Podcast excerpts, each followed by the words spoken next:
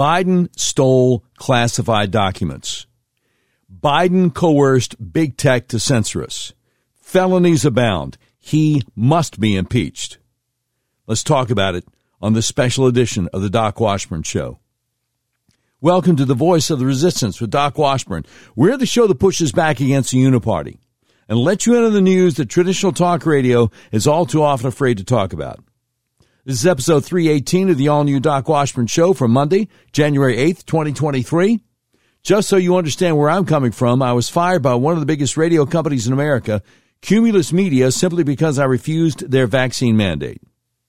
More evidence comes out all the time that a lot of people are having serious negative reactions to the vaccines. Also, I will never call Joe Biden president because it's obvious the last U.S. presidential election was stolen.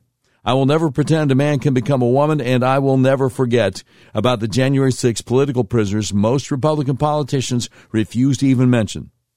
On August 8th, 2022, the day the Biden regime's secret police conducted an unprecedented and unconstitutional raid on the home of a former president of the United States is a day that shall live in infamy.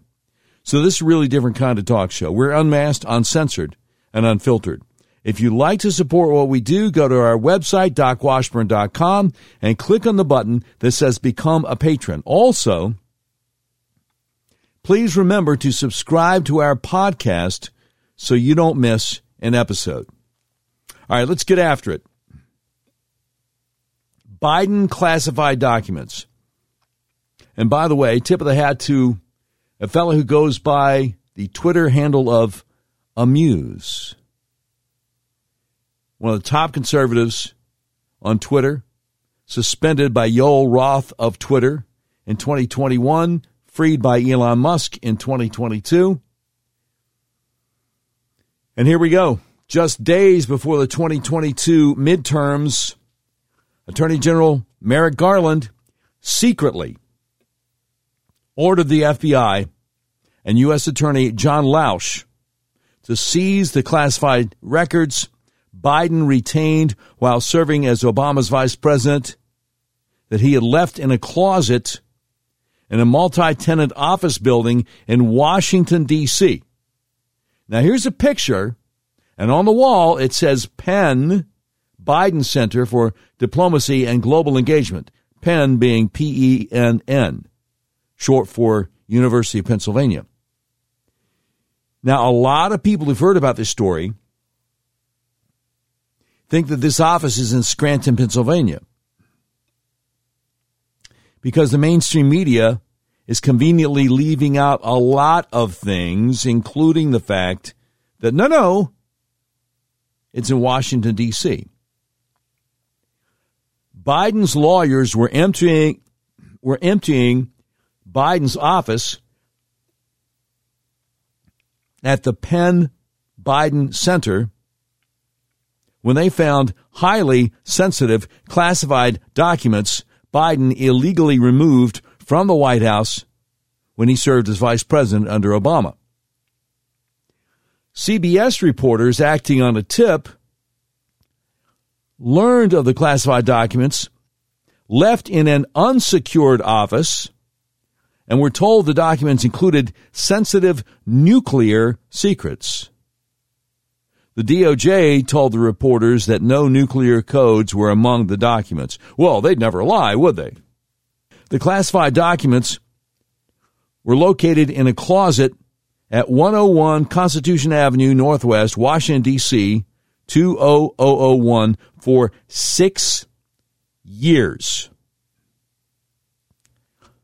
The building is home to dozens of companies and is a popular venue for weddings and parties.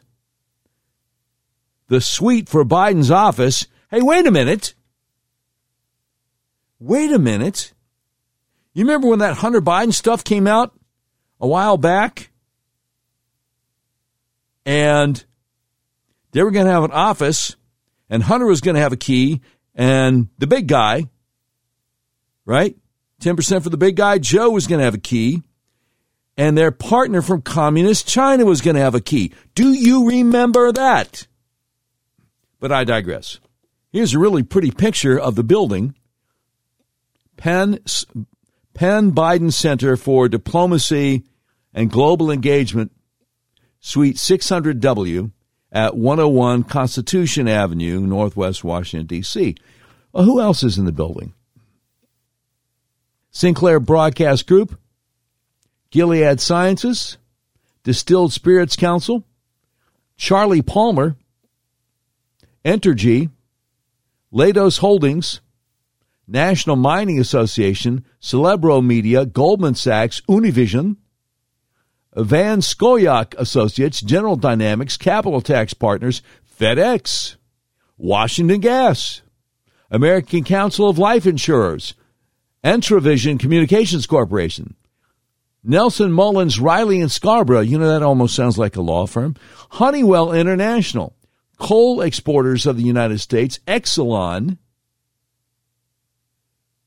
and there are hundreds of events each year at the 101 Constitution Rooftop Terrace. But wait, there's more. The House of Representatives must investigate why Attorney General Merrick Garland kept the discovery, seizure, and investigation of Biden's illegal retention of classified documents secret prior to the midterm elections. Oh, yes, children. November 2nd was when the DOJ moved on it six days before the midterm elections. President Trump asked when the FBI plans to raid Biden's various homes to determine if there are more illegally removed classified documents in the president's possession. Oh, yes. The classified materials reportedly included top secret files, designated sensitive, compartmented information, or SCI, meaning the highly sensitive information was obtained from intelligence sources, according to CNN. CNN is even saying it. Gee, I wonder why a business partner to Joe and Hunter Biden, who works for the Communist Chinese Party, would want to see top secret, sensitive, compartmented information. I, I, I just can't imagine. I can't imagine. I can't do the math. I can't make two and two equal four. I don't have a clue. I mean, you know, you wouldn't want to think badly of a guy who stole his way into the Oval Office, wouldn't you? Oh, by the way, flashback Biden attacked President Trump for mishandling supposedly classified documents. And I'm going to I'm going to deal with that here in just a minute. Oh, also, the Washington, D.C. office of the Penn Biden Center for Diplomacy and Global Engagement, where the classified documents were stored, was paid for by donations from China amounting to $54 million collected by University of Pennsylvania. I'm sure there's no connection there, right? Right? By the way, the great Leo Terrell reminds us as vice president, Joe Biden did not have the authority to declassify documents. Nope. The president has that authority, not the vice president. Well, gee, since CBS broke the story, let's hear. Let's hear how they covered it. This should be interesting. Breaking news. CBS News has learned the Department of Justice is reviewing classified Obama Biden records found at a private office once used by Joe Biden after he was vice president. CBS's Adriana Diaz explains. Now, again, why are we finding out about this over two months later? because DOJ moved on it six days before the election. Three sources tell CBS News the classified documents were discovered in this building about a mile from the White House at the offices of the Penn Biden Center. By the way, if I may just interject here, I've never heard of this reporter. CBS's top investigative reporter is one that they stole away from Fox News. Catherine Herridge, yeah. How come she's not the one reporting this story? All right, here's more. A foreign policy research institute set up after President Biden left the vice presidency. According to a source familiar with the matter, the classified documents are small in number and were found in November in a box among unclassified material. Oh, well, small in number, no big deal. We're going to minimize this felony because we're CBS, the Columbia Broadcasting System, and we are we are down with the regime. There'll be more minimizing here in just a moment. Sources would not characterize how sensitive the documents are.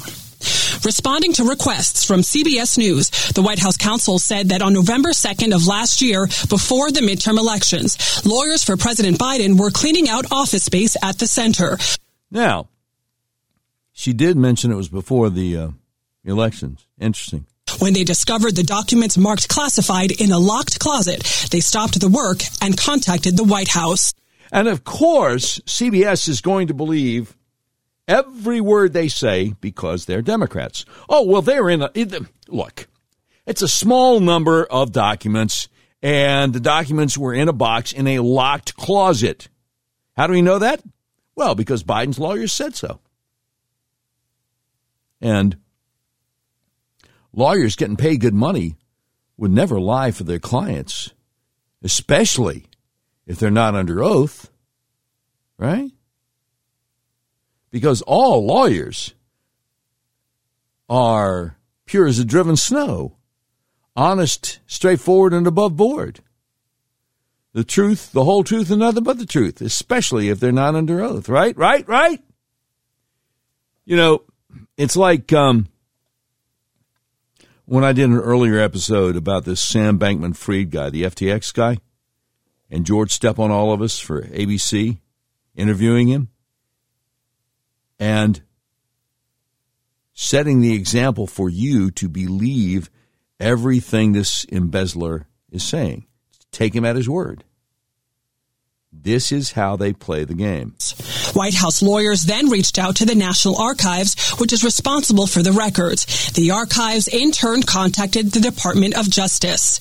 Attorney General Merrick Garland then tasked the U.S. Attorney in Chicago, John Lausch, a Trump appointee, with determining what is in the documents and how they arrived at the Penn Biden Center. Now,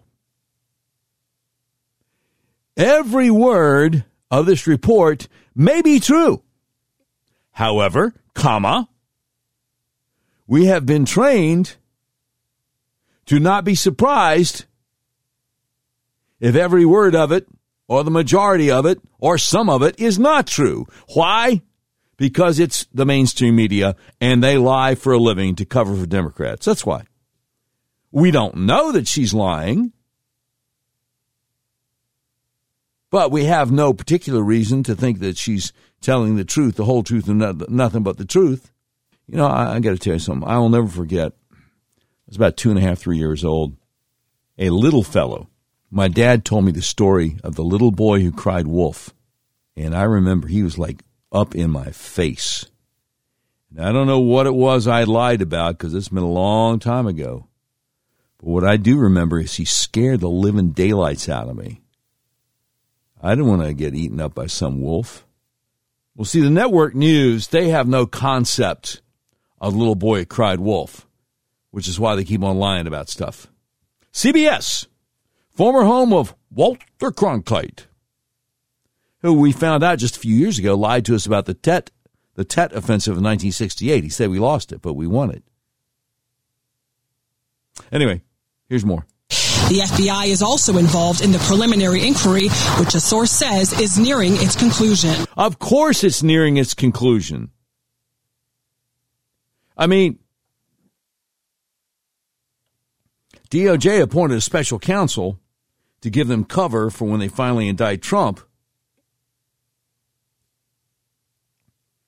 But no special counsel for Biden and the obvious corruption there. I guarantee you, she's not going to say a word about the China connection here. This development comes as the Justice Department is investigating former President Trump's handling of classified documents. But see, former President Trump was a, was a president. See, she's never read the Presidential Records Act. Either that or she doesn't want you to know about it. The president can declassify anything he wants. The vice president can't. She's not going to make that distinction. With over 300 found at Mar-a-Lago, the FBI seized some of the documents after the former president failed to comply with multiple requests to return them for over a year. President Biden was critical of Trump when he spoke to Scott Pelley in September on 60 Minutes. Secrets. When you saw the photograph of the top secret documents laid out on the floor at Mar-a-Lago, what did you think to yourself looking at that image? how that could possibly happen. Scott Pelley, 60 Minutes, anchor of the CBS Evening News, lobbing in a softball underhanded for Dementia Joe. How did you feel? What did you think? Do you know why there were these documents all over the floor at Mar a Lago? Because the FBI agents threw them all over the floor. CBS doesn't want you to know that. How one anyone could be that irresponsible? Dementia or not, he's lying and he knows he's lying. Former federal prosecutor Scott Frederickson says there are important differences between this Biden inquiry and that involving former President Trump. But not the ones he's going to tell you about. They brought in this lib, this Scott Frederickson. Oh, yeah, yeah, yeah. I looked up his pedigree. Yeah, I looked up his bio. They brought him in to make Biden look good and Trump look bad. And here he does it. How significant is it that these documents were self reported, voluntarily turned over? But they weren't. Biden did not report it, did not turn them over. Attorneys did. I think the self reporting here is probably the single most important part of this situation. Of course it is. Of course. Do you realize, do you understand how they're playing you here? It's as if the Presidential Records Act doesn't even exist. Uh, it indicates a lack of intentional conduct. It's completely different from the Mar-a-Lago case, uh, which tends, based on reporting, to indicate there was intentionally uh, activity to take those documents. Nothing to see here. Everything's just fine. Y'all move along. And Adriana Diaz is here with us. So, so where are these documents now? Well, Norah, the White House counsel's office tells us that the National Archive retrieved the documents the day after they were discovered, and they are now in a secure location. Now, the U.S. Attorney's review is nearing its completion, and then the Attorney General will decide if a criminal investigation is warranted. Adriana Diaz with that new reporting. Thank you so much. The Attorney General. You mean Merrick Garland, Biden's press agent? Really? But they're acting like everything is uh, honest and above board. They know it's not, but they want you to think it is. Now, we got a lot to talk about. We're going to talk about what the holdouts were able to get accomplished on the Speaker of the House situation. We're going to talk about that. We're also going to talk about the new Twitter files that have come out, the new email evidence of the Biden regime colluding with big tech to unconstitutionally deny you your First Amendment rights and we, we still have quite a bit to say about Biden stealing classified documents and why he must be impeached. That's all coming up straight ahead. Look, if you tried to buy a car recently, you realize there's such a chip shortage. You may have a hard time finding what you're looking for. People I know have actually bought vehicles from hundreds of miles away from where they live. That's where Red River Your Way comes in. Red River Your Way is a big old car dealership in the middle of the USA that believes in freedom, including the freedom to buy a car, truck, van, or SUV the way you want to. You can buy online and they will drive it to you no matter where you are. Red River Your Way wants to make your car buying experience as easy and transparent as possible.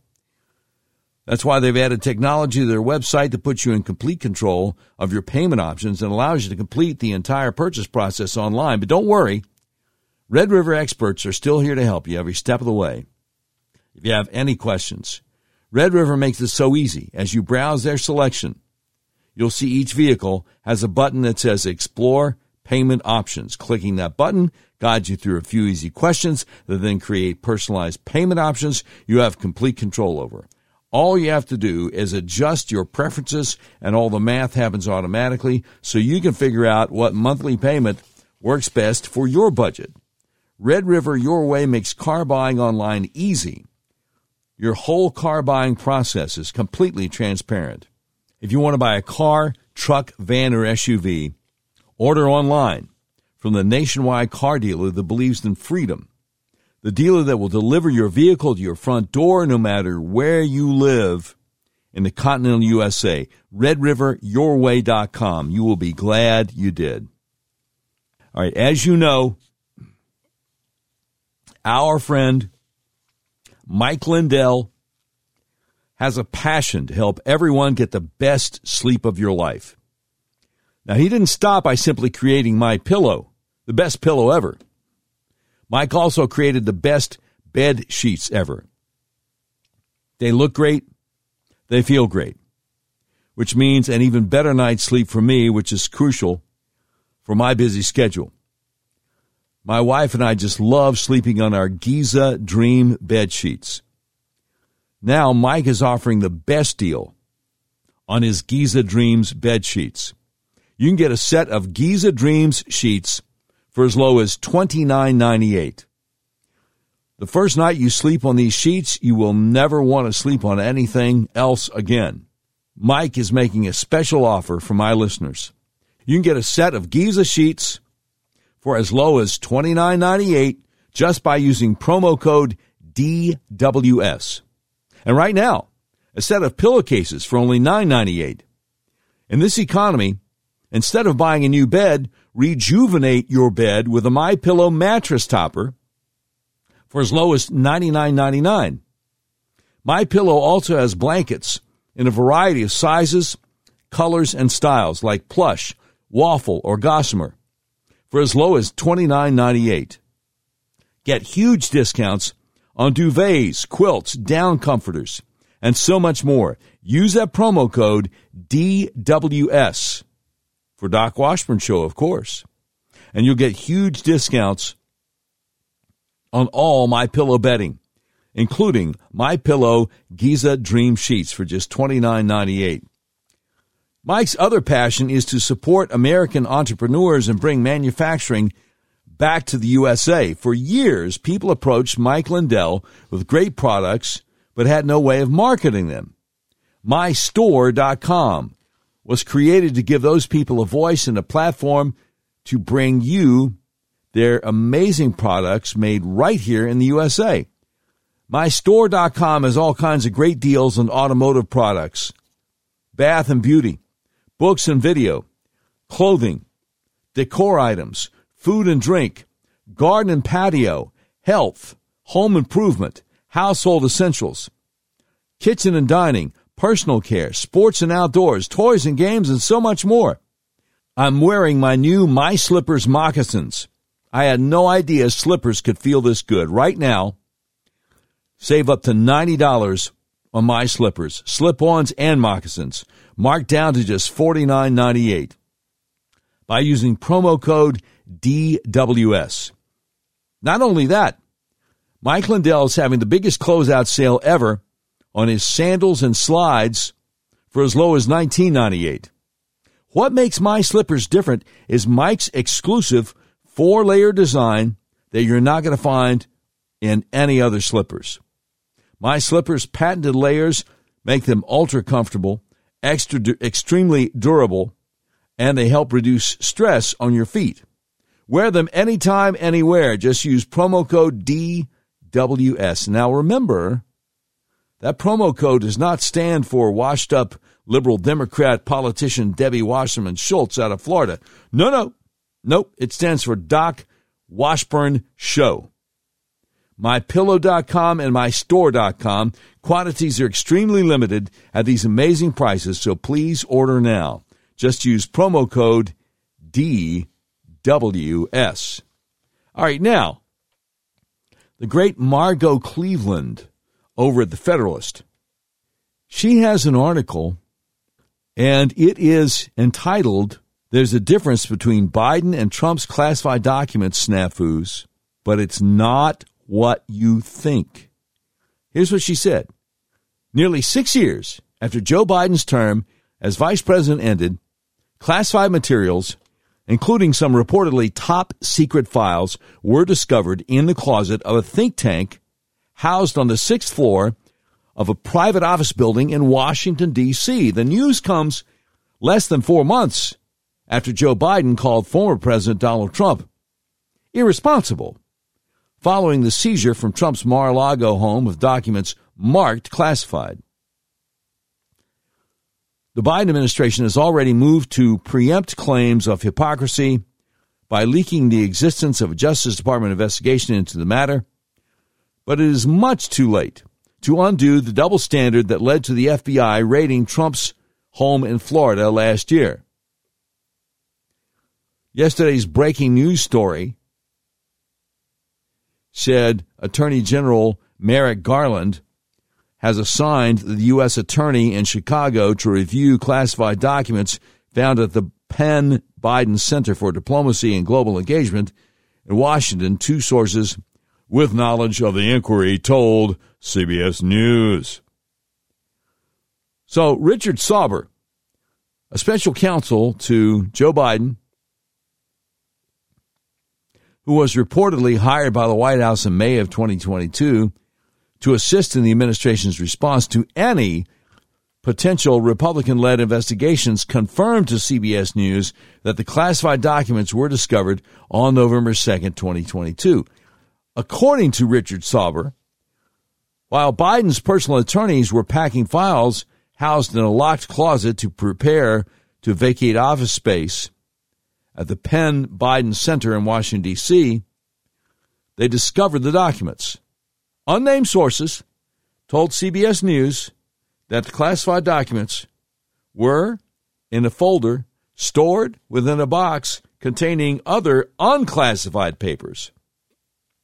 While CBS News noted that the sources did not reveal what the classified documents contained, nor their level of classification, CNN later reported the classified materials included some top secret files with a sensitive compartmented information designation, also known as, SCI, which is used for highly sensitive information obtained from intelligence sources. The discovery that Biden had stored classified documents at a private DC think tank is especially embarrassing for the president. Well, let's call him the resident given comments he made in September 2022 when he sat down with Scott Pelley on 60 Minutes. When asked how he reacted to seeing photographs of several documents bearing classification markings seized at Mar-a-Lago, Biden remarked that he wondered how that could possibly happen and how anyone could be that irresponsible. Biden told Scott Pelley, I thought, what data was in there that may compromise sources and methods? It's just totally irresponsible. Now, while Biden has yet to personally address the discovery of the classified documents in his former office, having ignored questions on the issue from reporters covering his summit in Mexico City, his administration is already spinning the story. One Biden source told CNN that his lawyers immediately contacted the National Archives and Records Administration, which started looking into the matter. Biden's team cooperated with NARA, National Archives and Records Administration, which later came to view the situation as a mistake due to lack of safeguards for documents. That is what was in the CNN report, quoting an unnamed source. Margot Cleveland at thefederalist.com says similarities between the situations remain striking with classified documents both at Mar-a-Lago and at the Biden think tank commingle with unclassified documents reportedly including top secret documents and stored in a closet. But she also says at least Trump's Mar-a-Lago home was private and protected by the Secret Service, while the Penn Biden Center office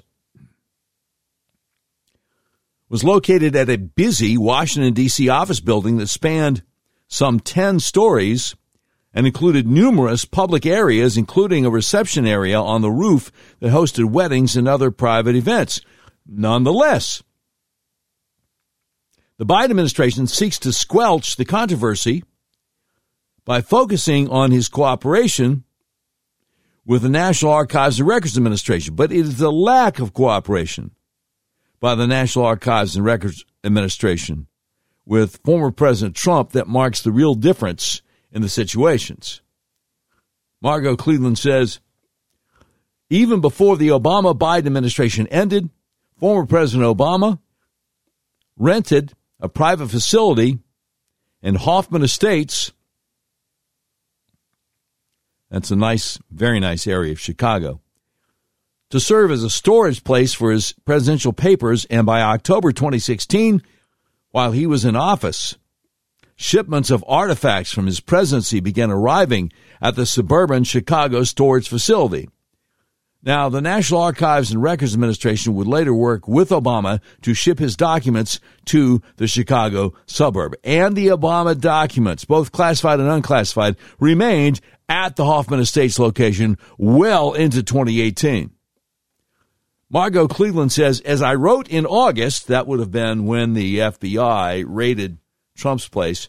As I wrote in August, oh yeah, shortly after the FBI's raid on former President Trump's home, the only difference between the Hoffman Estate storage of the Obama presidential records that began in 2016 and the Mar-a-Lago storage of Trump's presidential records was that the documents were technically within the possession of NARA, right? The National Archives and Records Administration. But even though the documents were legally the property of the National Archives and Records Administration, Obama still had the right to access the records, including classified documents. So, if the NARA had legitimate concerns about Trump's possession of presidential records at Mar-a-Lago, they would have worked to arrange for the documents to be preserved under the auspices of NARA control in a location chosen by Trump as it had done with Obama. But the NRA, the NARA, again, National Archives and Records Administration, did not work with Trump, with the records instead suggesting that a backbench bureaucrat's partisan grievance spurred the FBI's nakedly political raid on Trump. And that is where the real double standard is seen. Who knows, too, what classified documents the FBI might have discovered had it raided all the Biden and Obama properties mere months after they left office, as agents did to Trump. We'll never know that answer, though, because the NARA proudly partnered with the former Obama Biden administration. And that is the appropriate comparator to consider. Not how the NARA or the DOJ responded to the recent discovery of Biden's secreted classified documents in a public office building. Of course, given their very public mistreatment of Trump, the NARA had to refer the case to DOJ and Attorney General Merrick Garland had to assign a U.S. attorney to investigate the matter. But the supposed equal treatment on display now does not undo the NARA's partisan targeting of Trump that began the day he walked out of the White House for the last time. Nonetheless, it is quite satisfying to watch the Biden administration eat crow. Well, now, there's one other big difference. The president can declassify anything he wants to, but Biden doesn't get to do that. Oh, and another. The FBI went through Melania's closet and her drawers, got to see her lingerie, the whole thing. So again, I echo President Trump. When uh, does the raid happen on Biden's homes? Yeah? Anything? Yeah, we are. Uh, we're certainly waiting on that. Tristan Justice, also over the Federalist.com. Article entitled, and this is a short one. Article entitled, Where is the FBI raid of Joe Biden? He says there are plenty of reasons why four out of five Americans see a two tiered justice system. On Monday, federal officials gave the public another textbook example. Attorney General Merrick Garland ordered the U.S. Attorney in Chicago to investigate nearly a dozen documents marked classified from Joe Biden's time as vice president, found at a private office, according to CBS News. The documents, supposedly marked top secret, were found buried at a space Biden used when he was an honorary professor at the Penn Biden Center for Diplomacy and Global Engagement in Washington. The center was a project of the University of Pennsylvania. So CBS said the material was identified by personal attorneys for Mr. Biden on November 2nd, just before the midterm elections. Richard Sauber, special counsel to the president, confirmed. The documents were discovered when Mr. Biden's personal attorneys were packing files housed in a locked closet to prepare to vacate office space at the Penn Biden Center in Washington, D.C. Now, there were no federal agents raiding Dementia Joe Biden's personal offices.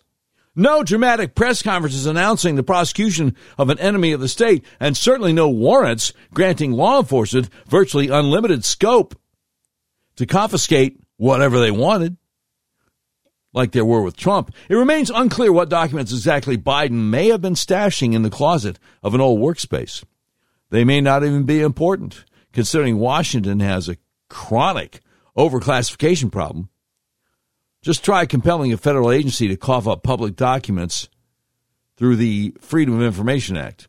How the documents were discovered, however, shows Americans all they need to know about the political nature of the nation's premier law enforcement agencies. When former President Donald Trump was suspected of harboring classified papers in his Florida residence in Mar-a-Lago, Attorney General Garland sent more than 30 plainclothes FBI agents to raid the 128 room complex as the administration's personal stormtroopers.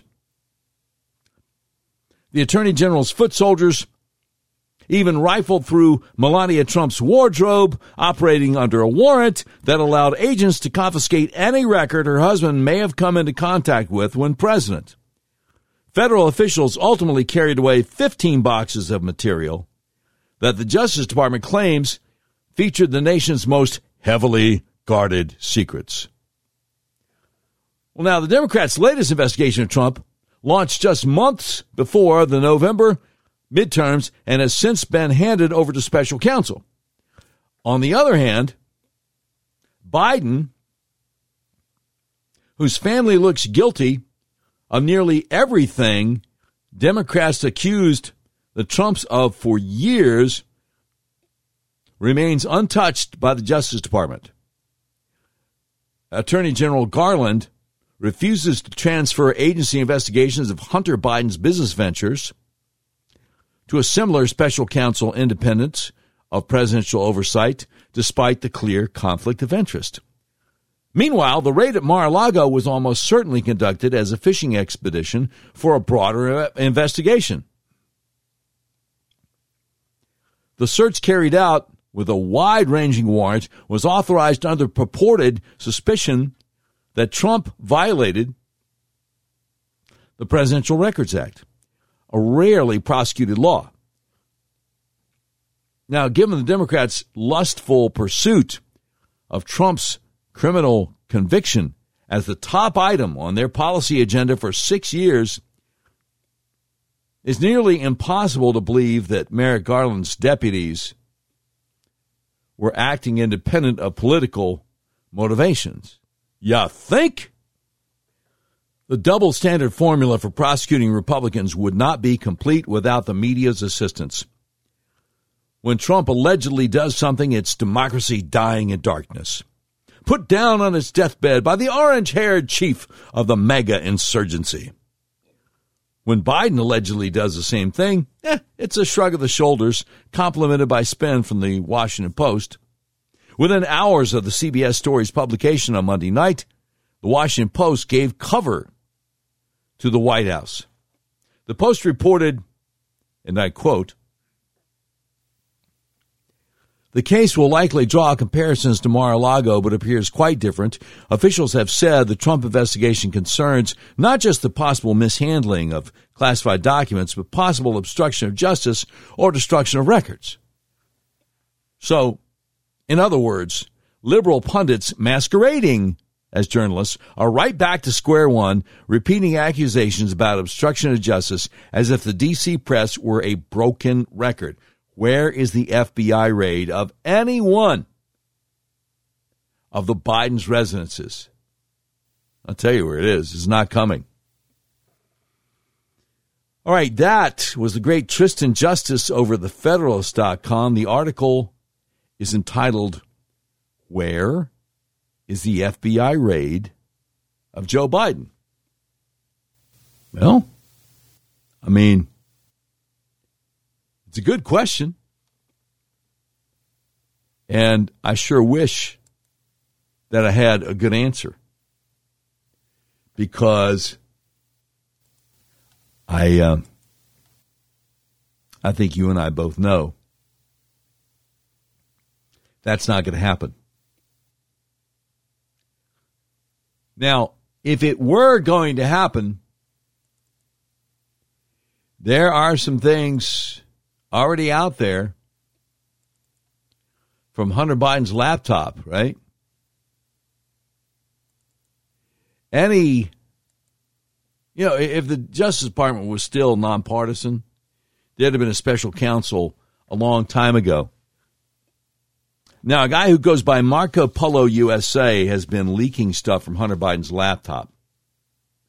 And I've been trying to get this on the show for a couple of weeks but now is as good a time as any. It doesn't get higher than this on planet Earth. And what we have are actionable felonies that could be prosecuted not only at the federal level, for which Joe will give him a pardon, even if it's the last thing he does, a la Marc Rich and the Clinton pardon scandal.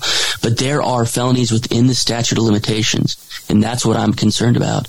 So we, in their state level offenses, Hunter's financial advisor in Arkansas, Edward Pruitt, um, handled all of his all of his cash, all these wire transfers all most of these are within the five year statute of limitations.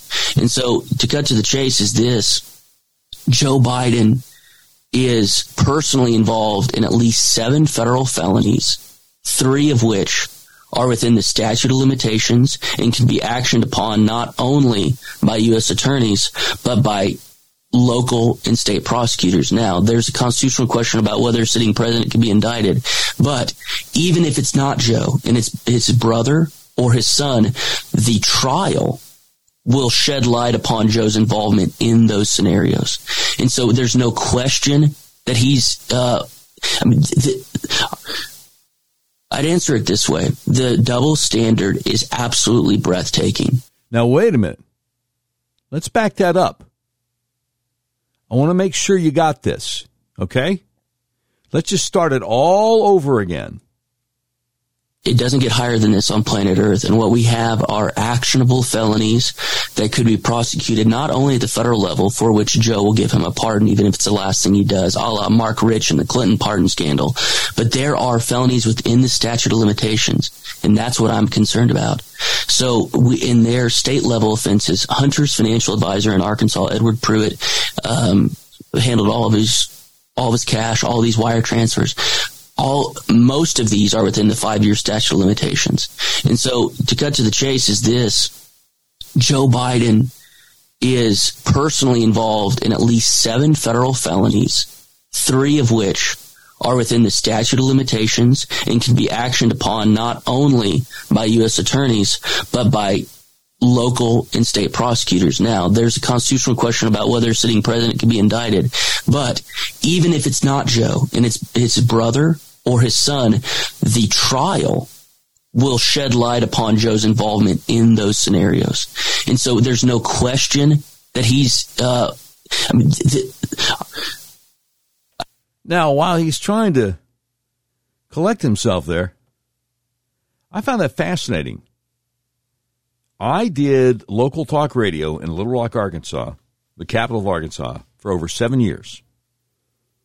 And I had no idea that Joe Biden had a financial advisor named Edward Pruitt in Arkansas. Really?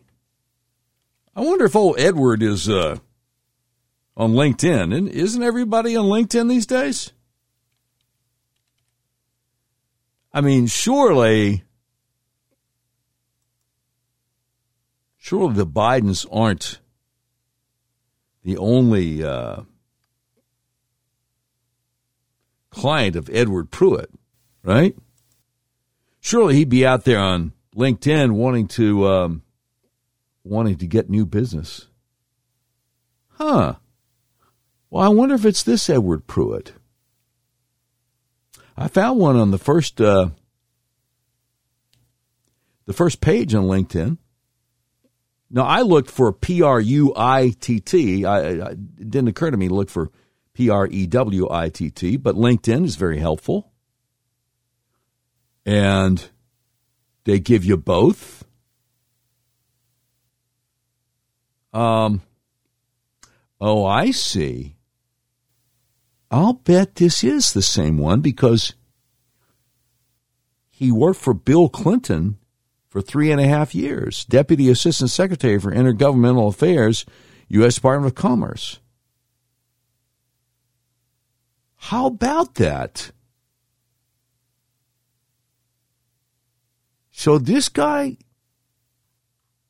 let me let me just back it up. I'm sorry, y'all bear with me. Let me just back it up a little bit here. Joe Biden is personally involved in at least seven federal felonies three of which are within the statute of limitations and can be actioned upon not only by U.S. attorneys, but by local and state prosecutors. Now, there's a constitutional question about whether a sitting president can be indicted, but even if it's not Joe and it's his brother or his son, the trial will shed light upon Joe's involvement in those scenarios. And so there's no question that he's, uh, I mean, Wow. And Edward Pruitt, Arkansas. Interesting. I'd answer it this way. The double standard is absolutely breathtaking. They created a total hoax for years and my nonprofit has produced to the public the exact receipts that show that not only does this pale in comparison to what they accuse the former president of doing, but these these uh, these influence operations are still ongoing. So if anybody wants to look into the private equity fund, private, that Hunter Biden still owns, we put the exact business registration number and a list of their portfolio companies because we have a laptop that they're currently invested in. And so I have sent this to over four dozen liberal publications asking them to write a review of this. I finally have somebody at Politico who has committed to reading the whole thing. Maybe not writing a report of or a review of it, but I have been wanting uh, fair-minded people who aren't even right wing like myself to try to explain this any other way. And Frank, I, every single person that I cite, that we cite in this for a statute violation, has been contacted by me or somebody on my team before publication, and we ask them for an alternative explanation. So Rob Walker, in this Ukrainian or in this Romanian FARA violation, we asked him, how else could we possibly read this? Is this not a FARA violation? Tell us some background here that would make this not a federal felony. So Rob Walker, they're talking about a FARA violation. Okay, Rob Walker apparently is also from Little Rock, Arkansas. Strange. And um, a FARA violation. That's talking about the fact that if you're an American citizen and um, you decide to start representing a uh, foreign government, well, you, you have to register with the federal government. That's um, that's what a FARA violation, Foreign Agents Registration Act.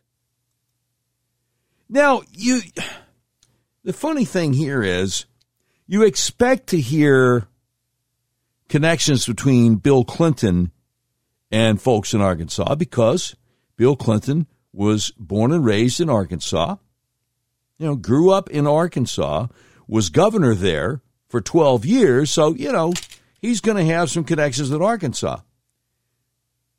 Well, what you don't expect is for Joe Biden to have connections with Arkansas.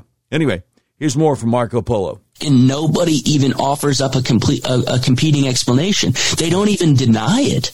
Hmm and that's that's the incredible thing is they don't even deny that this is his laptop. It's just that Joe was involved. And then once I show that, I show once our team shows that no, no, no, Joe was involved.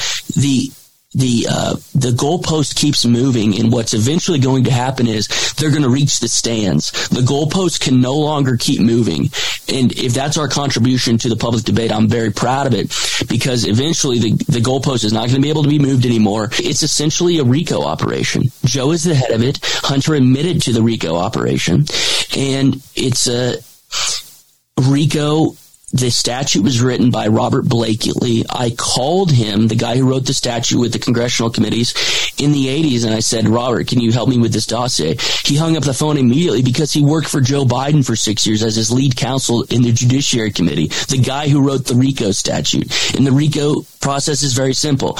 Joe oversees policy in a certain nation. Hunter goes over there and gets consulting contracts, and we add in all of the five W's. Okay, now, I'll bet you any talk show host worth his salt these days is talking about Biden's papers and how hypocritical it is for the DOJ to act like it's no big deal and for them to wait until a couple of months after the election to talk about it, et cetera, et cetera.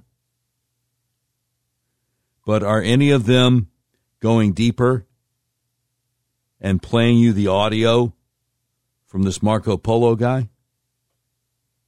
I doubt it. And I've got more.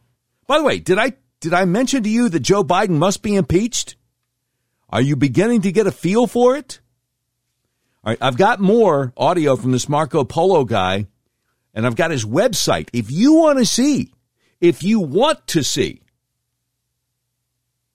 what's on Hunter's laptop, I'll give you the website and I'll give you more, more audio from this guy. Okay?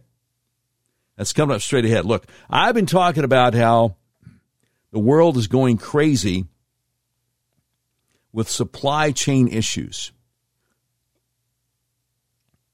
and record setting inflation and sky high gas prices and woke corporations that stand against everything we believe in. We all know how the big box stores were allowed to stay open all during the pandemic, while so many little guys, small business owners, regular people, were forced to close, forced to shut down for good. The wealthiest people on earth became a lot better off while mom and pop businesses suffered. The question is, what are we willing to do about? You know, what can we do about it? How can our voices be heard? Well, we can make a difference by voting with our dollars. Why continue shopping at big box stores if you can get the items you need from a family owned company? Now, finally, we can shop factory direct at a family owned, made in America manufacturer. Switch to America.com is helping Americans walk away from the big box conglomerates. That's why Switch to America was created. with regular folks like you and me in mind. One of the best ways to get around this crazy inflation is to shop with family owned companies that put their customers first rather than shareholders and corporate executives. A lot of Patriot influencers have come aboard switch2america.com. I'm inviting you to join with fellow patriots to cut off the cash flow of the big woke corporations that are trying to destroy our country. We are done with the woke globalist operation against humanity. Each of us can take market share away from these businesses that have enjoyed unfair advantages. We can choose to help each other by shopping family owned, made in America. The website again is switch2america.com. Join with over 2 million monthly shoppers that have already made the switch. Let's start voting with our dollars to make sure our purchases are supporting companies that promote freedom. And by the way, Switch to America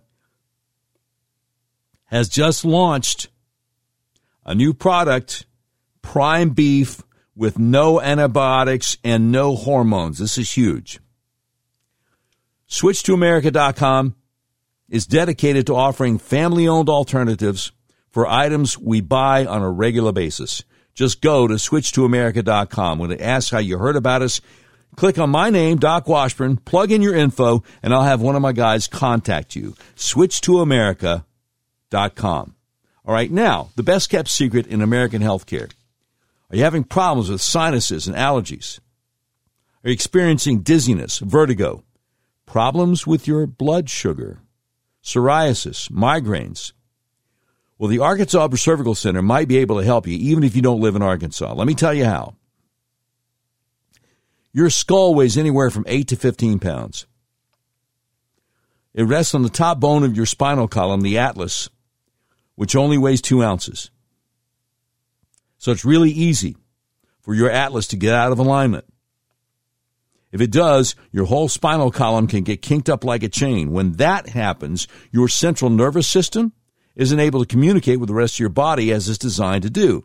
Now, I had severe hay fever for five or six weeks every spring all my life. I had bad migraines year round. When I got my atlas adjusted, the hay fever went away. It's never come back. The migraines went away and they never came back. Again, if you're suffering from sinus conditions, allergies, vertigo, problems with your blood sugar, psoriasis, migraines, do yourself a favor. Call my friends at Arkansas Upper Cervical Center at 501 279 2009 for a free consultation. They've helped me, they've helped my wife, they've helped so many people we know. Please call them to see if they can help you. That number again for your free consultation 501 279 2009. Or just go to the website turnmypoweron.com. All right, let me tell you how you might be able to save some money on your monthly cell phone bill while doing the right thing. Patriot Mobile is America's only Christian conservative wireless carrier. And I am honored to be associated with them. Now more than ever, it's important to band together and support companies that share our conservative values. Patriot Mobile donates a portion of every dollar earned to organizations that fight for causes you care about. Patriot Mobile has exceptional nationwide coverage and uses the same towers the main carriers use.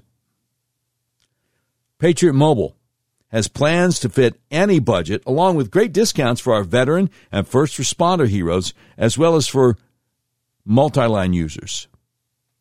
When you switch to Patriot Mobile, you're shifting your support from the leftist progressive agendas of Big Mobile to the Christian conservative causes of Patriot Mobile. When you become a Patriot Mobile member, your dollars are helping to fund our God given right to freedom. A portion of every dollar they earn is given back to the causes that support organizations that fight for First Amendment religious freedom, freedom of speech, Second Amendment right to bear arms, sanctity of life, and the needs of our veterans and first responders. Switching is easy. Just go to patriotmobile.com or call their U.S. based customer service team at 972 Patriot. Make sure you use promo code DOC, D-O-C, for free activation. Now, if you're a conservative owned business tired of seeing your hard earned dollars go to corporate woke agendas, switch to Patriot Mobile Business. That's right. Patriot Mobile now offers competitive business plans to suit companies of any size. Learn more at business.patriotmobile.com or call their 100% US based member services team at 469 Freedom. Use promo code DOC, DOC for free activation. That's business.patriotmobile.com or call 469 Freedom. All right, let me give you some more audio from this Marco Polo guy and his website. Because this is, uh, I'll tell you, uh, when I heard this stuff the other day, I'm like, y'all, I ain't gonna lie, fam, it just got real. Everyone to look at what businesses they were involved in. It wasn't just that Joey and Hunter and Jimmy and Sarah Biden were wanting a uh, to get you know Chinese businesses U.S. patents. Joe was literally signing up, and his family took millions of dollars for being the U.S. face of the Belt and Road Initiative. That is what CEFC did, and that gets lost and I apologize if I've not articulated that well until now, but CEFC was a quasi private, meaning it's a, there's no such thing as a private company in China. It was a fake private conglomerate oil company, energy company uh, from China that went from nowhere circa 2003 to being like 300 on the on the Fortune 500 list in uh, 2016. And so what Hunter was eager to do was spread the Belt and Road Initiative across the Western Hemisphere. That's what the U.S. First Family thought was a good was a good use of their time, spreading the Belt and Road Initiative. It doesn't get it, the the amount of subversion is it's hard to top that. It'd be one thing if they were trying to, as I mentioned, get these Chinese companies U.S. patents so they could sell their products here. What this amounted to, and, and Jimmy Biden actually created a dope chart of who they were going to approach. Gavin Newsom, he included Rick Scott in there when he was the governor of Florida, of people that they were going to approach and they actually tried to get a meeting with with Governor Cuomo, the disgraced pervert of New York, and um, and we put one of their invitations to Cuomo's team in our report as a FARA violation. And so once people dig into this Belt and Road Initiative, you all know about it. But once the the uh, the broader American public does, they know that our city, the guy sitting in the Oval right now, was wanting to to basically spread Chinese colonialism across Colombia, the U.S. Even uh, it's breathtaking. And so the most I can do is say that's a FARA violation, and because it's a FARA violation, the monies ingested by the Bidens are subject to forfeiture. All the money that Hunter got through CFC, like Paul Manafort had to give up, those are subject to forfeiture. Just like Sam Bankman-Fried is going to have to cough up those that that money. So, I think it doesn't get higher than this, Frank. And if anybody wants the specificity and is a you know wants to read through 600 pages, we've had great reviews so far. I'll bet. That is amazing. But wait, wait, there is more. I've got another clip on this guy. And here it is.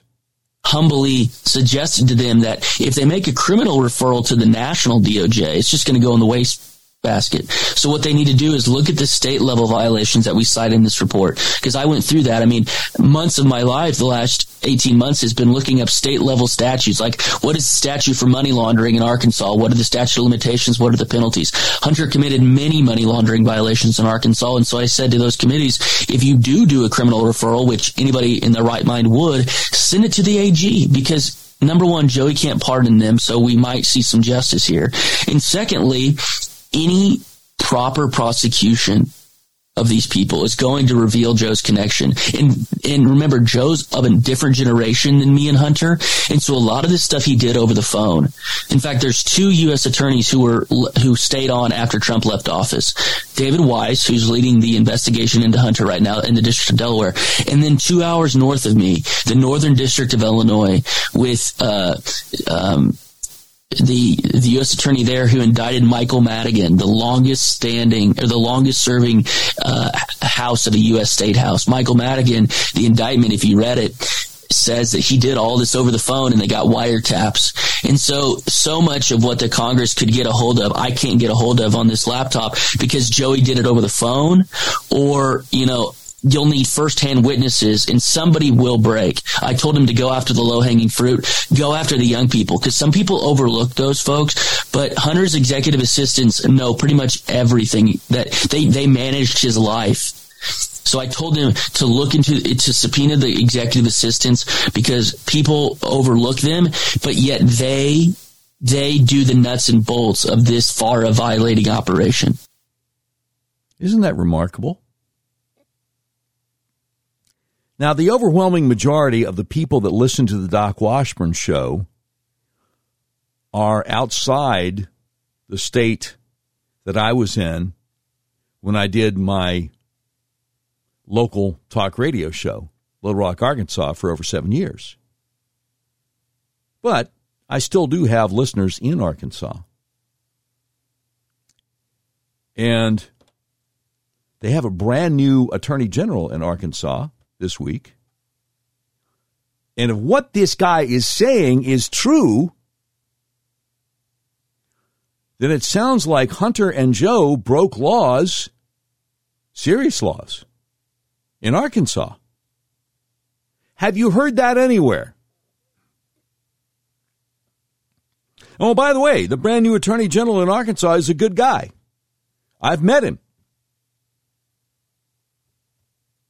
I've interviewed him. So this is going to be interesting. Oh, look, I, I, promised. I promised I would give you the guy's website.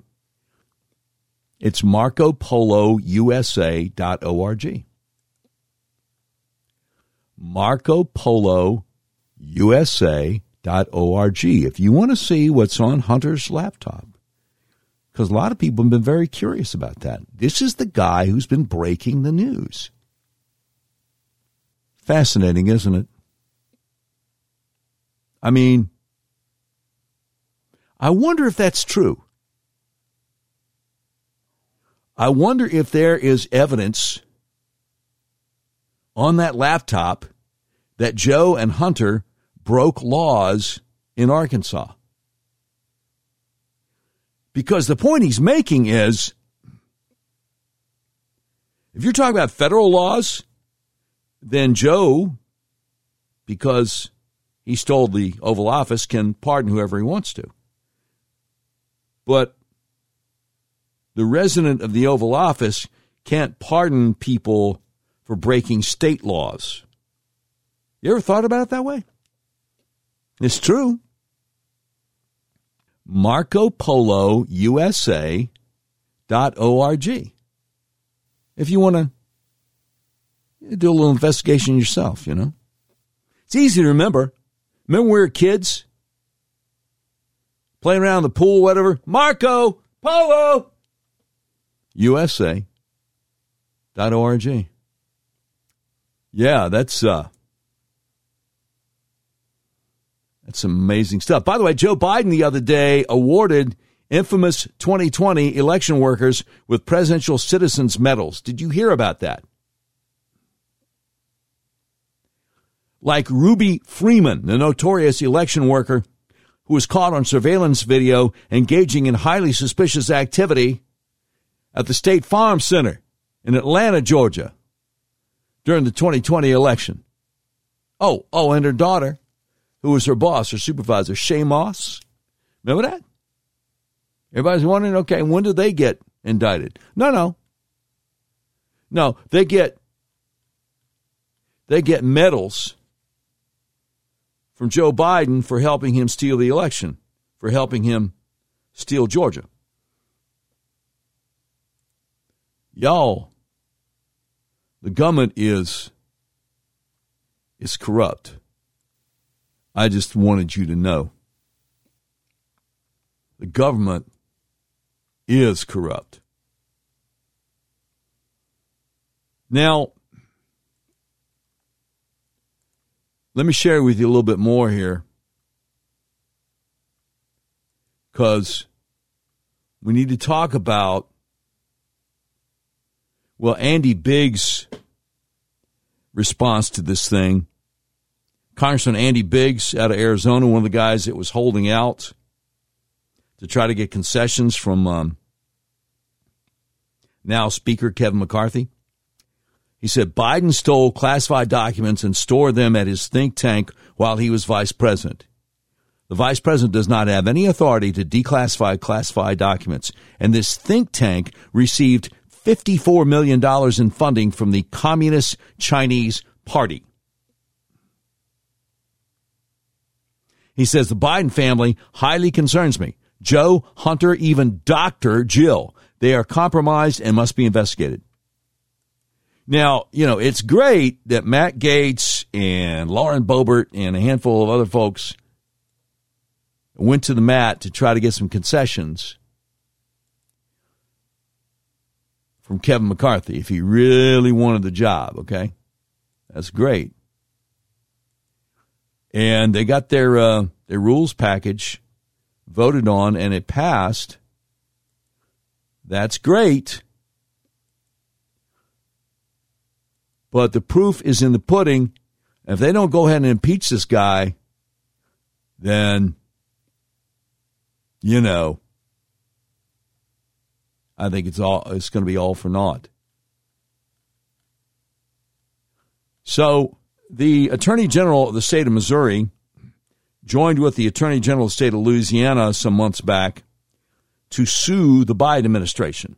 Missouri Attorney General Eric Schmitt ran for and won a seat in the United States Senate. So, a guy named Andrew Bailey took over for him. And here's what he is saying. When I took office, I swore that I would protect the Constitution. Here's why. We now have hard evidence that Joe Biden's administration colluded with social media companies to censor differing viewpoints and silence so called misinformation that was later deemed to be true. And so he's got a screenshot from an email. He says, Here, a White House employee asks Twitter to silence Robert F. Kennedy Jr., a known critic of the White House's COVID 19 narrative. He's got another screenshot of another email. He says, Here, the Biden White House directs Facebook to shut down conservative voices Tucker Carlson and Tomi Lahren. Then another screenshot. Here's an example of big tech toeing the line for Biden. And this is um, this is from Google. Here's more collusion. And this is uh, a screenshot about the Children's Health Defense, Robert F. Kennedy Jr.'s organization, being censored online. Missouri Attorney General Andrew Bailey continues the truth no, lo- no longer matters to the White House. They really couldn't care less about products unless they're having measurable impact on suppressing speech. Wow. More email screenshots.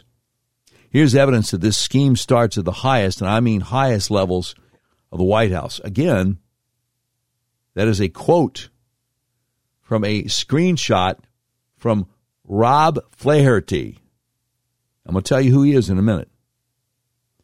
Missouri Attorney General Andrew Bailey says these emails confirm what we've known all along. The Biden administration has been colluding with social media companies to stifle opposing voices. I will continue to push back against this blatant attack on the First Amendment with every tool at my disposal. Okay, um, more felonies. You know, they are violating your First Amendment rights. You got to impeach this Biden guy. You got to impeach him. And look, I know that to impeach him doesn't mean he's going to be removed from office. Not everybody realizes that. To impeach means he loses the vote in the House. Then you have to put on a trial in the Senate, and you're not going to kick him out of office unless 67 senators vote against him. And no Democrats are going to vote against him because, well, the possible exception of uh, Kyrsten Sinema and Joe Manchin. But you got to have 67 and that's not going to happen. Well, Doc, why waste the time and the money? Because it's the right thing to do because the Constitution says it. That's why. That's why. You don't act like he's okay. He's not okay. He's not. Wall Street Journal. Article from Monday, January 9th. The White House COVID censorship machine. And they say newly released documents show the White House has played a major role in censoring Americans on social media. Email exchanges between Rob Flaherty, the White House's director of digital media, and social media executives prove the companies put COVID censorship policies in place in response to relentless, coercive pressure from the White House, not voluntarily. The emails emerged January 6th and the discovery phase of Missouri versus Biden, a free speech case brought by the attorney generals of Missouri and Louisiana and four private plaintiffs represented by the new Civil Liberties Alliance. On March 14th, 2021, Mr. Flaherty emailed a Facebook executive whose name we've redacted as a courtesy with a subject line, You are hiding the ball. And a link to a Washington Post article about Facebook's own research into the spread of ideas that contribute to vaccine hesitancy, as the paper put it. The executive wrote back, I think there is a misunderstanding. Mr. Flaherty, again, the White House's director of digital media, Rob Flaherty, replied, I don't think this is a misunderstanding. We are gravely concerned that your service is one of the top drivers of vaccine hesitancy, period. We want to know that you're trying. We want to know how we can help, and we want to know that you're not playing a shell game. This would all be a lot easier if you would just be straight with us. In other words, they're demanding that Facebook censor people telling the truth about how horrible the vaccines are. Do you realize, if I might dig- if I may digress for a moment, do you realize that even now, the federal government is funding programs with universities paying them to study vaccine hesitancy. They're getting federal grants. Yeah, here's one 2022 Faculty Education Scholars Innovation Grant recipients. Marquita Genies, Assistant Professor of Pediatrics, Associate Residency Program Director at Johns Hopkins Proposal title Development, Implementation, and Evaluation of a Culturally Competent Curriculum to Address Vaccine Hesitancy. And who is mentoring her? Rachel Levine. His mama called him Richard. Yeah, that freak. The deputy secretary of Health and Human Services the guy who pretends to be a woman. Vaccine hesitancy. Federal money. Anyway, let me go back to this. Wall Street Journal. On March 21st, after failing to placate Mr. Flaherty, the Facebook executive sent an email detailing the company's planned policy changes. They included removing vaccine misinformation and reducing the virality, things going viral, of content discouraging vaccines that does not contain actionable misinformation. Facebook characterizes material as often true content that can be framed as sensation, alarmist, or shocking. Facebook pledged to remove these groups, pages, and accounts when they are disproportionately promoting this sensationalized content. In that exchange, Flaherty from the White House demanded to know what Facebook was doing to limit the spread of viral content on WhatsApp, a private message app, especially given its reach in immigrant communities and communities of color. The company responded three weeks later with a, listy, with a lengthy list of promises. On April 9th, Mr. Flaherty asked what actions and changes you're making to ensure you're not making our country's vaccine hesitancy problem worse. He faulted Facebook for insufficient zeal and earlier efforts to control political speech. So he's saying, we don't care about the First Amendment. You must obey. Here's the quote In the electoral context, you tested and deployed an algorithmic shift that promoted quality news and information about the election. You only did this, however, after an election that you helped increase skepticism in and an insurrection which was plotted in large part by your platform and then you turned it back off. I want some assurances based in, in data that you are not doing the same thing again here. And the Facebook executive's response was understood. I guess the beatings will continue until morale improves. It's one of those, thank you, sir. May I please have another, sir? On April 14th, Mr. Flaherty pressed the Facebook executive about why, quote, the top post about vaccines today is Tucker Carlson saying they don't work, unquote. He said, I want to know what reduction actually looks like. The Facebook executive responded, running this down now. On April 23rd,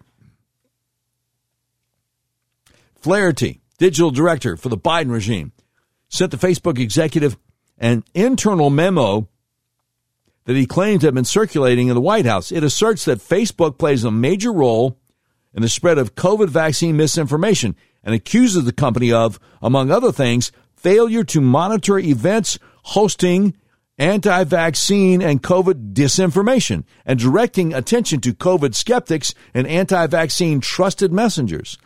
On May 10th, the executive sent Flaherty a list of steps Facebook had taken to increase vaccine acceptance. Flaherty at the White House scoffed.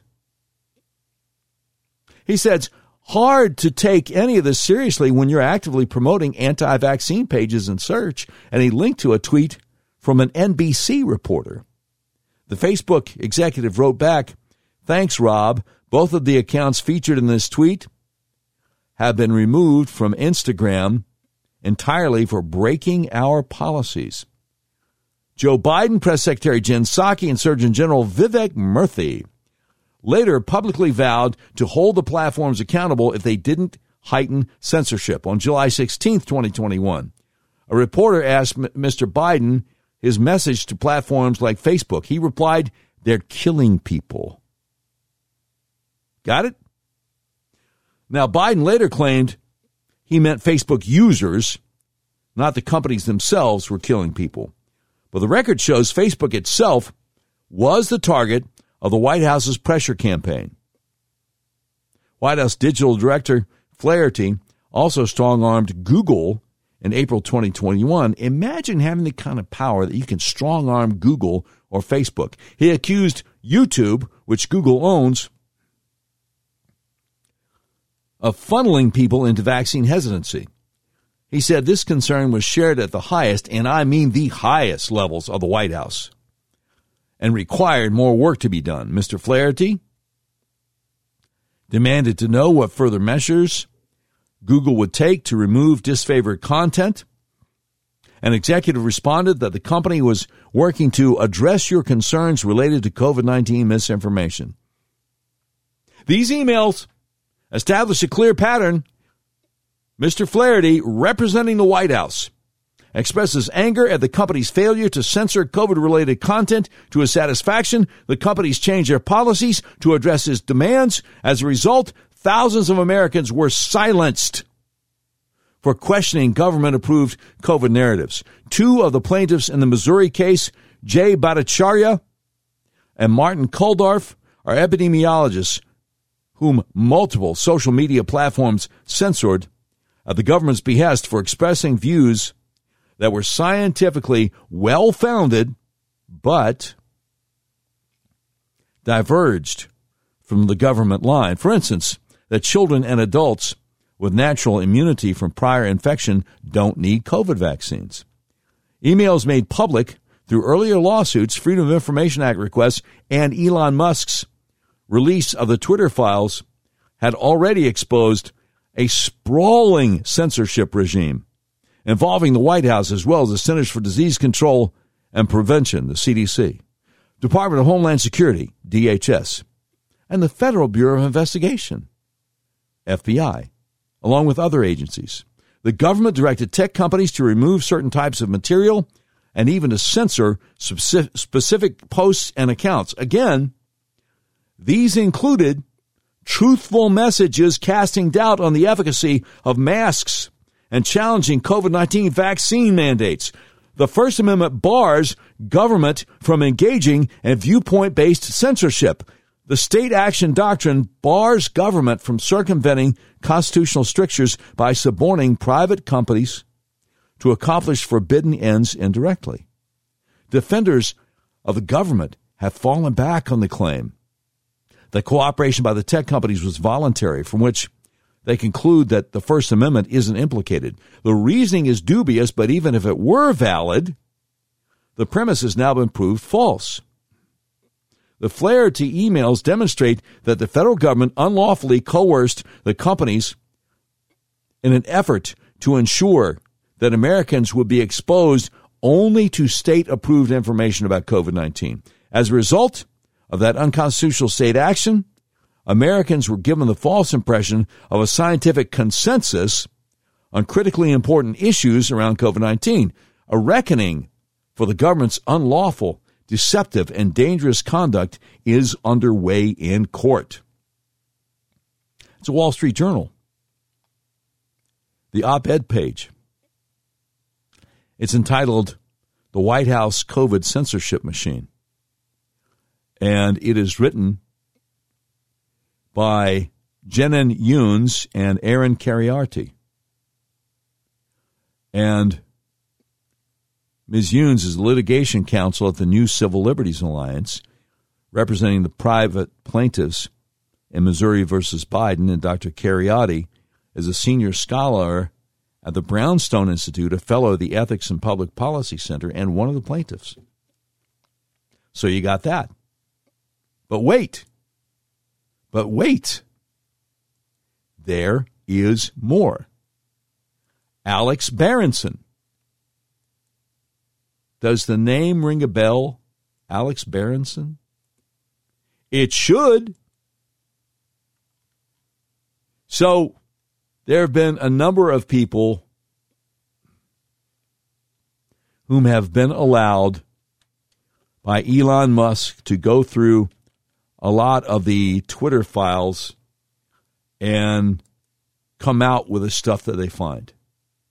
People like Matt Taibbi and um, Bari Weiss, a couple other people. Alex Berenson has now come out with his first Twitter file report about how Scott Gottlieb,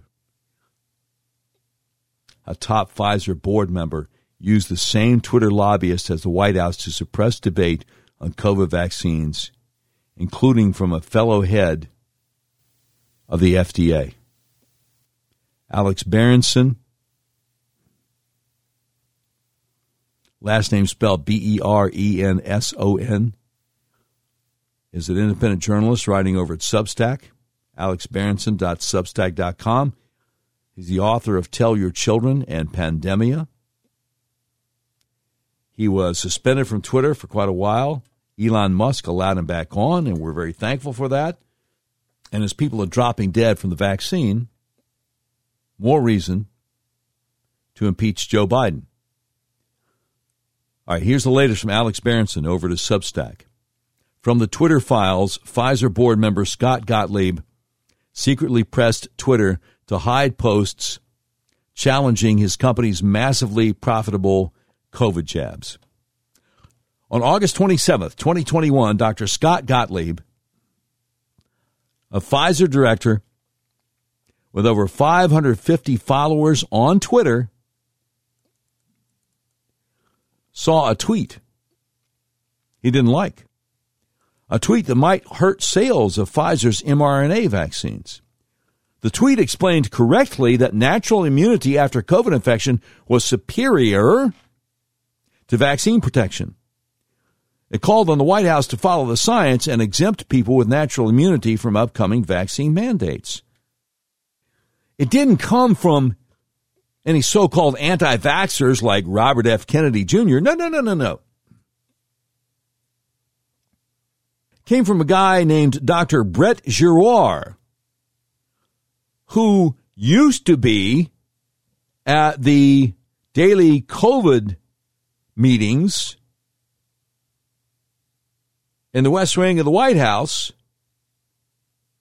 where Fauci and Birx and Redfield and Gottlieb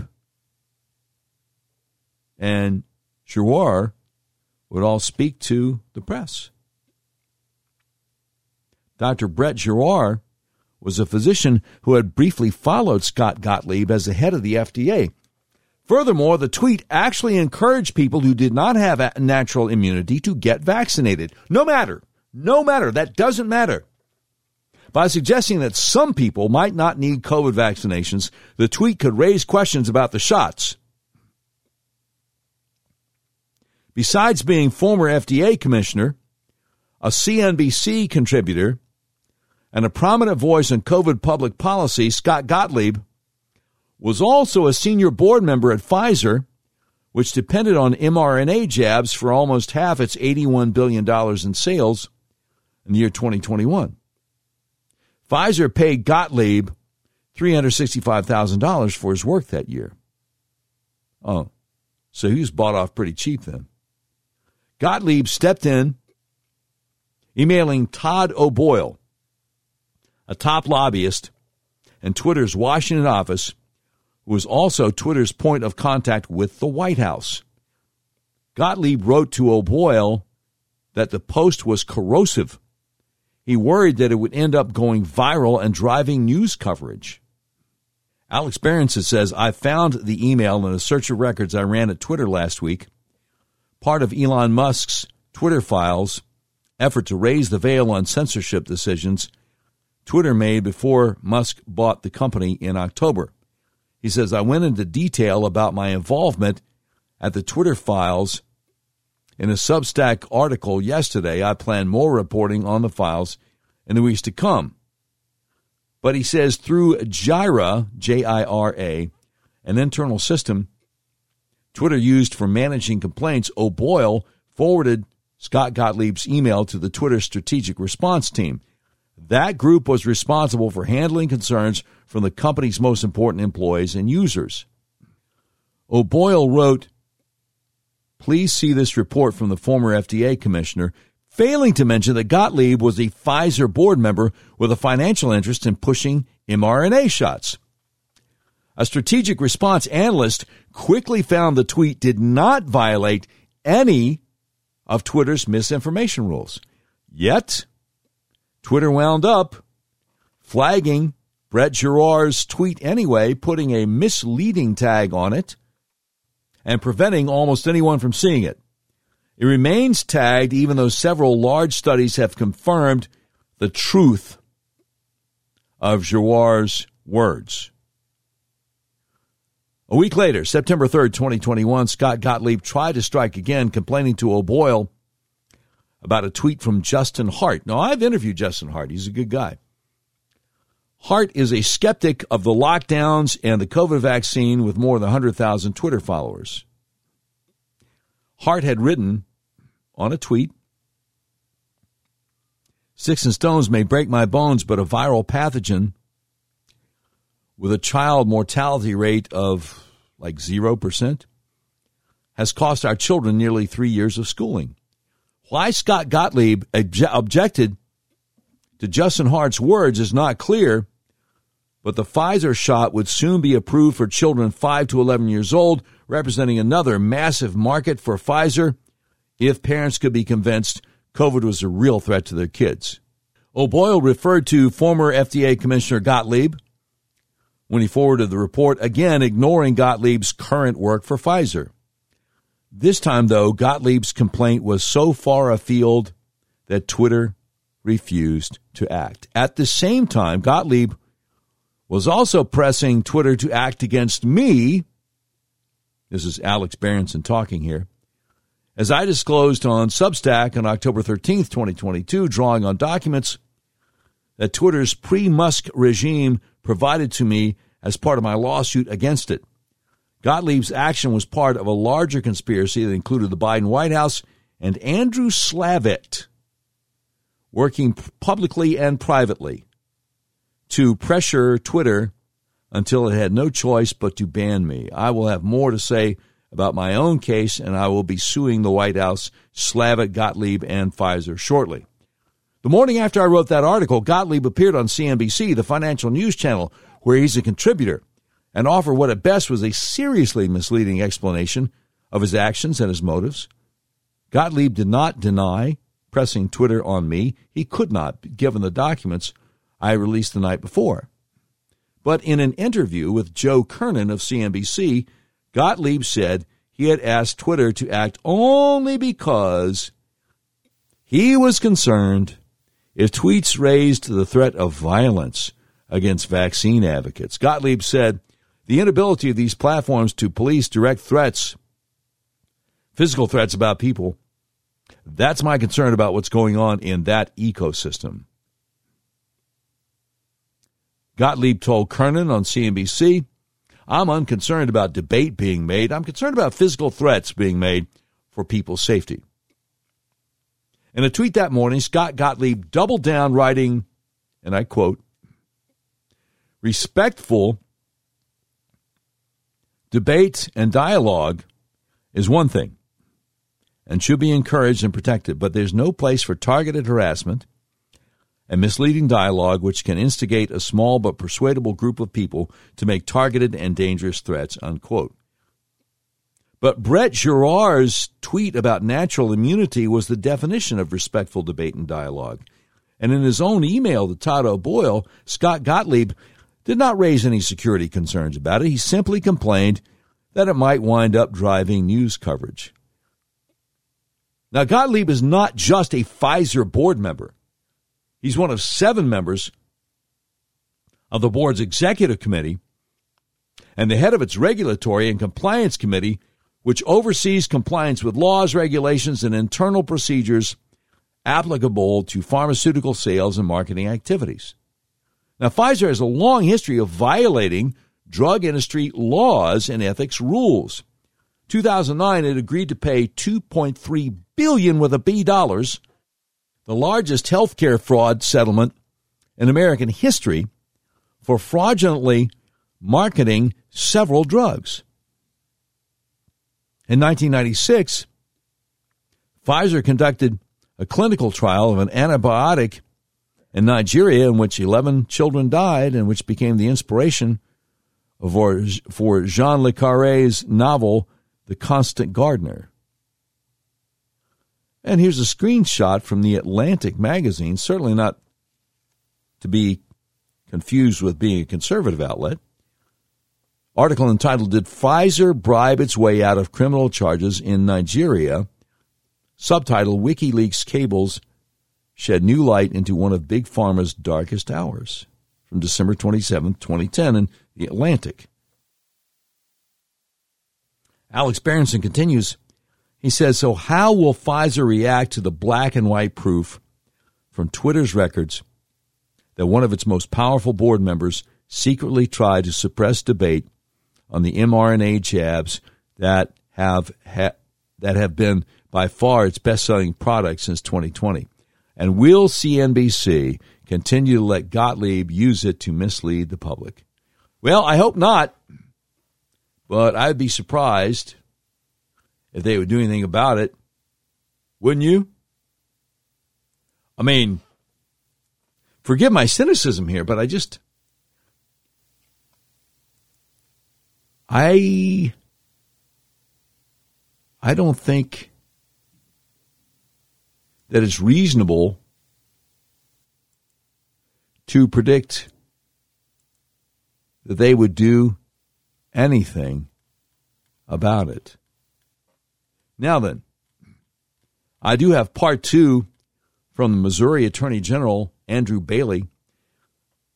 And this dropped Monday evening, January 9th. He said, Our office has even more hard evidence that Biden's administration has been working with social media to suppress free speech.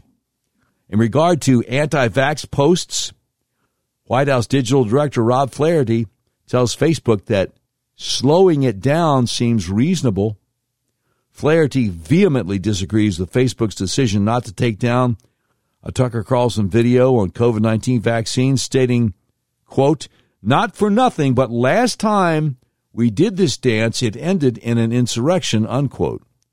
Flaherty tells Twitter that, quote, if your product is appending misinformation to our tweets, that seems like a pretty fundamental issue, unquote.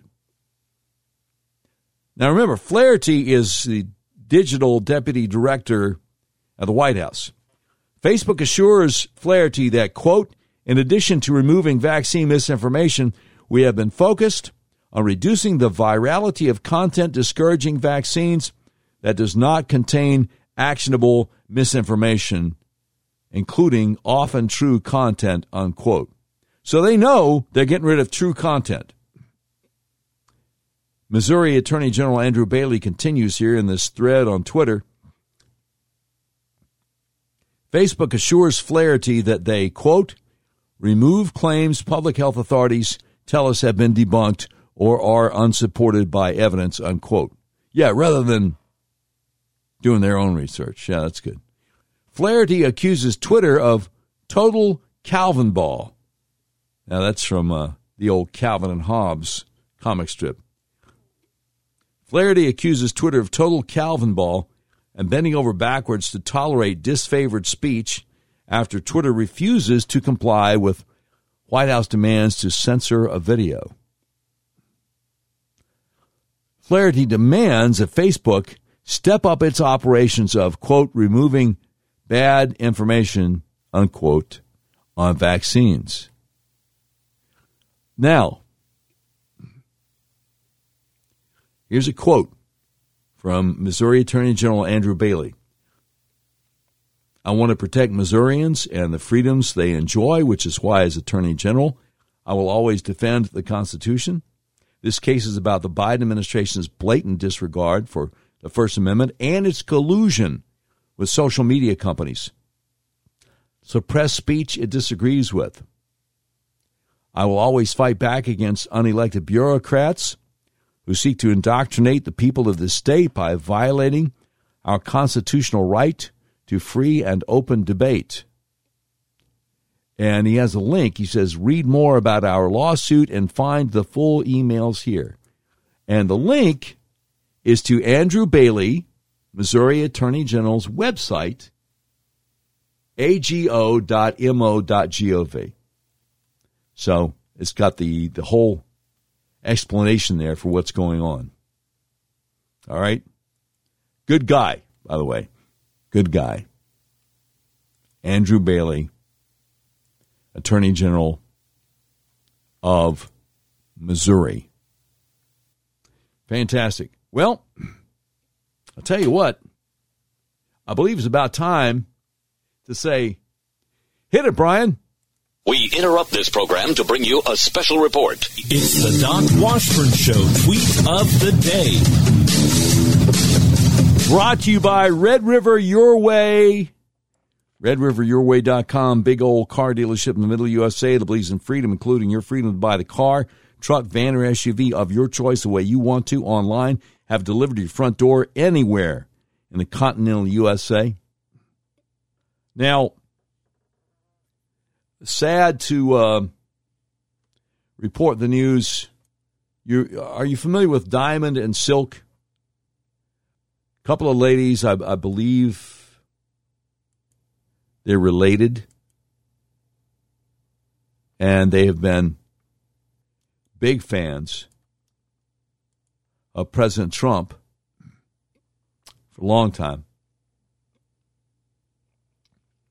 President Trump broke the news on the evening of Monday, January 9th, that Lynette Hardaway, 51 years old, uh, of Diamond and Silk, has passed away. And somebody went on Twitter and um, had video. Diamond and Silk, just wonderful folks, just wonderful folks. A great sense of humor. Somebody went on Twitter and shared a video of Diamond and Silk reacting in hilarity at something Joe Biden said. And let's see if you can catch it. I hope I hope the audio is good enough. Two words. Made in America.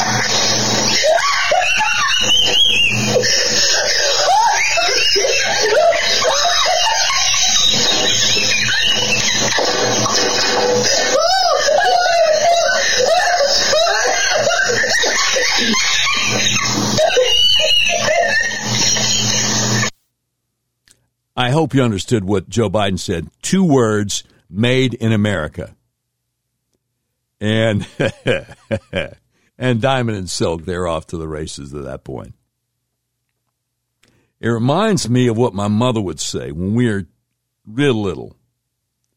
And if we got to laughing about something because it was just so funny and we couldn't stop laughing, and Mama would say, Well, it sounds like your tickle box got turned over. On the next episode of the Doc Washburn Show, I plan to share with you an undercover video James O'Keefe, Project Veritas released of a top executive with Pfizer admitting he was concerned that their COVID vaccine might get pulled off the market. Oh, yeah. Oh, yeah. In the meantime, you've been listening to episode 318 of the all new Doc Washburn Show. The views and opinions expressed on the Doc Washburn Show do not necessarily reflect those of our advertisers, but they love us and we love them. Today's program has been produced by Tim Terrible, directed by Mick Messy. This has been a terribly messy production. Portions of today's show will be taken overseas and dropped. If you like a transcript of today's episode of the all new Doc Washburn Show, simply peel the roof off a Rolls Royce panel truck and send it to Mansour's Computer Solutions, seventh floor of the Ephemeral B. Smoot Building, Whitehall, Arkansas, in care of Sheriff Mansour Sempier X. And that's the way it is. Monday, January 9th, 2023.